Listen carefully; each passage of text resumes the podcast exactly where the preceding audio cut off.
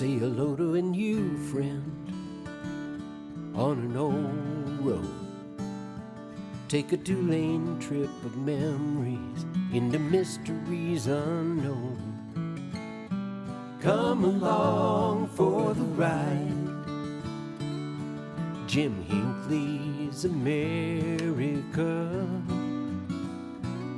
Jim Hinckley's America.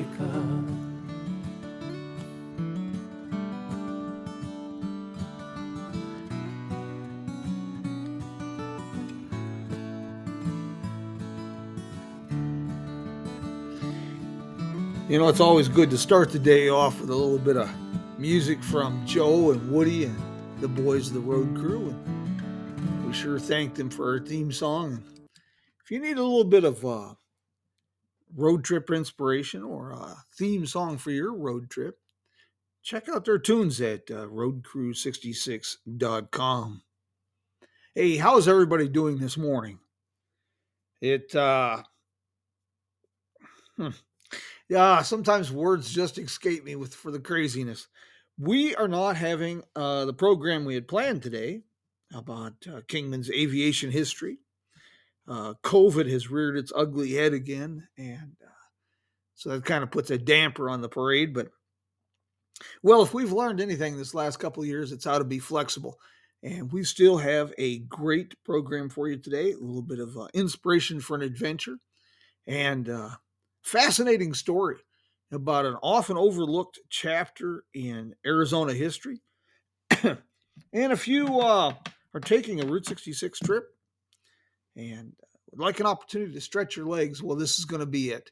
Got a great story for you today. First, I'm going to give a shout out to uh, Uranus Fudge Company and General Store near St. Robert, Missouri, along Route 66, and soon a new location in Anderson, Indiana.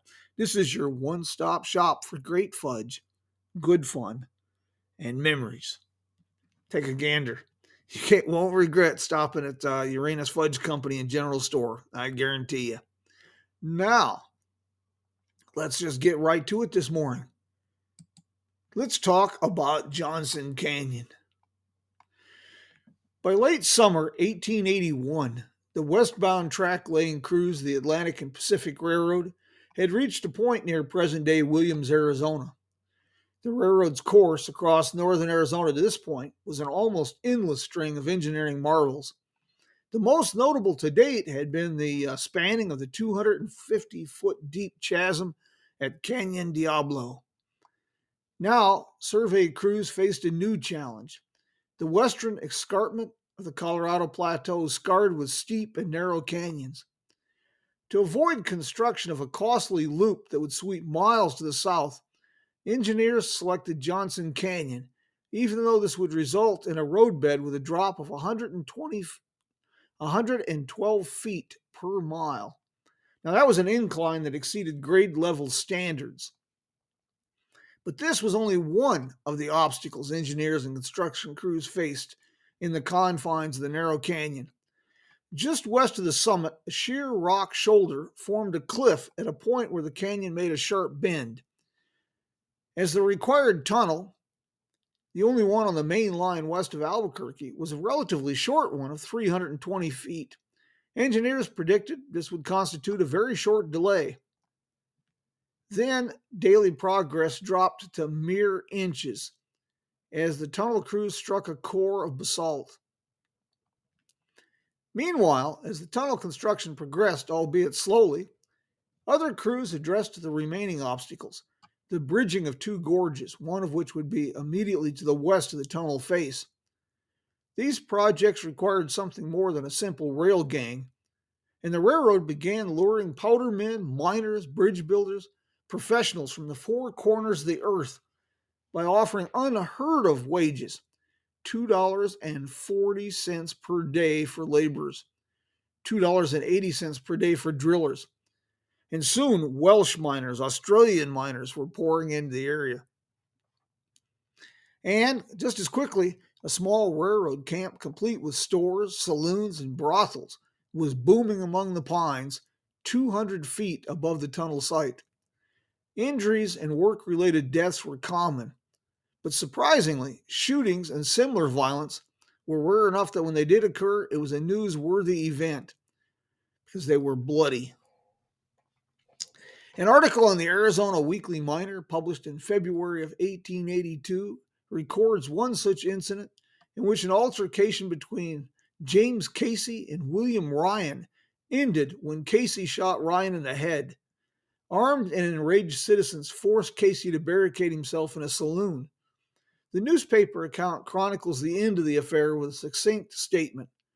Luckily, a ball from one of the guns ended his villainous career, and he was sent to meet his maker with the blood of Ryan fresh on his hands.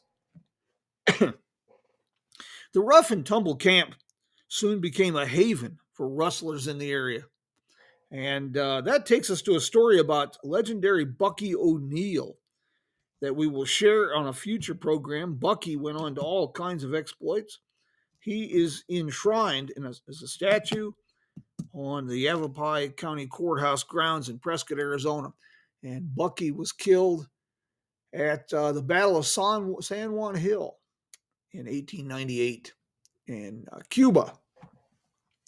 Well, at Johnson Canyon Railroad Tunnel, death on a large scale struck in August as a premature explosion of blasting powder being tamped into drill holes set off a nearby stockpile. Several men simply vanished, and the official death toll was six. The slow pace of tunnel construction brought the Atlantic and Pacific Railroad to the brink of bankruptcy, forcing the sale of stock to the rival Atchison, Topeka, and Santa Fe Railroad. Well, this only postponed the end, and soon the A&P would be little more than a historic footnote. As it turned out, completion of the tunnel in late 1882 led to new engineering challenges as rock falls plagued the site. To address this problem, an intricate lattice of heavy timbers held the ceiling in place. But a fire in 1898 and a subsequent rockfall led to the closure of the line for 11 days and resulted in the deaths of two men. Repairs to the tunnel included the addition of a riveted iron ceiling and the lowering of the floor. Between this date and abandonment of the line in 1959, the only modifications of note were exterior ones in the form of a gun emplacement built over the tunnel during World War II, as this railroad bottleneck was deemed a vital resource. The tragedies associated with the tunnel's construction are only a small part of the canyon's bloody history. There were a series of derailments, some of which resulted in trains plummeting 100 feet to the canyon floor below. This all ensured Johnson Canyon a national reputation as one of the most dangerous railroad lines in America. The tunnel's obscurity is somewhat puzzling in light of its importance to Western development. And the relative ease of access to the site compounds this mystery.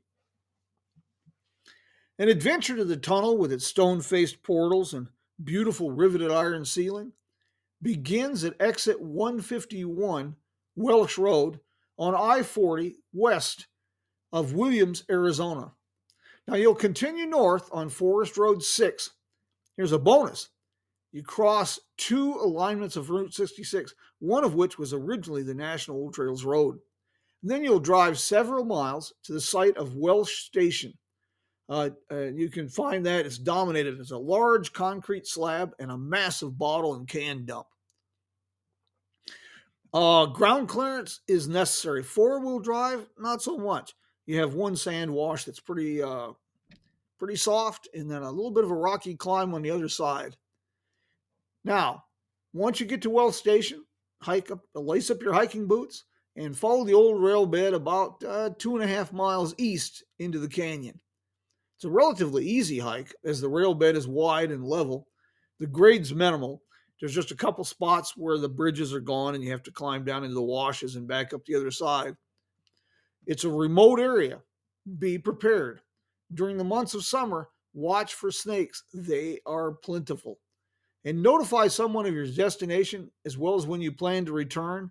Carry plenty of water. Be sure to savor the solitude as you climb higher into the scenic canyon. And it's always, always recommended travel with a friend. Besides, making memories with a friend always makes it a little bit better, doesn't it? Well, My friends, hey, thank you for joining us this morning. Uh, I hope when you're here in Western Arizona and um, in search of adventure on Route 66 or otherwise, consider a bit of a detour up there to Johnson Canyon. You sure won't regret it. It's uh, it's a photographer's paradise, and it's a very, very unique, tangible link to Arizona territorial history. Well, I won't make any promises about tomorrow because we'll see see how this COVID goes. Uh, see if our guest is feeling better. Uh, we mentioned earlier this week we may be switching schedules a little bit. Uh, looks like we might adapt a uh, Monday, Wednesday, Friday format, but everything's kind of up in the air. This will be depending on a couple projects that are lurking in the shadows. My friends, thank you so much for joining us.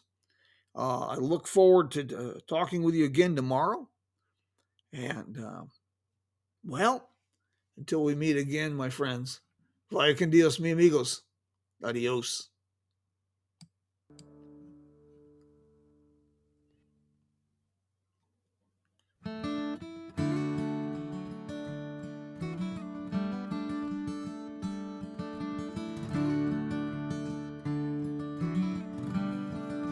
We'll have this Say program. hello to a new friend on an old road. Take a two lane trip of memories into mysteries unknown. Come along for the ride. Jim We'll have this program published in a little bit. You can share it with your friends. It'll be posted on the Jim Hinckley's America Facebook page, America's America. and it'll be archived out here on Podbean. You can also find it on the podcast channel of our website, jimhinckleysamerica.com.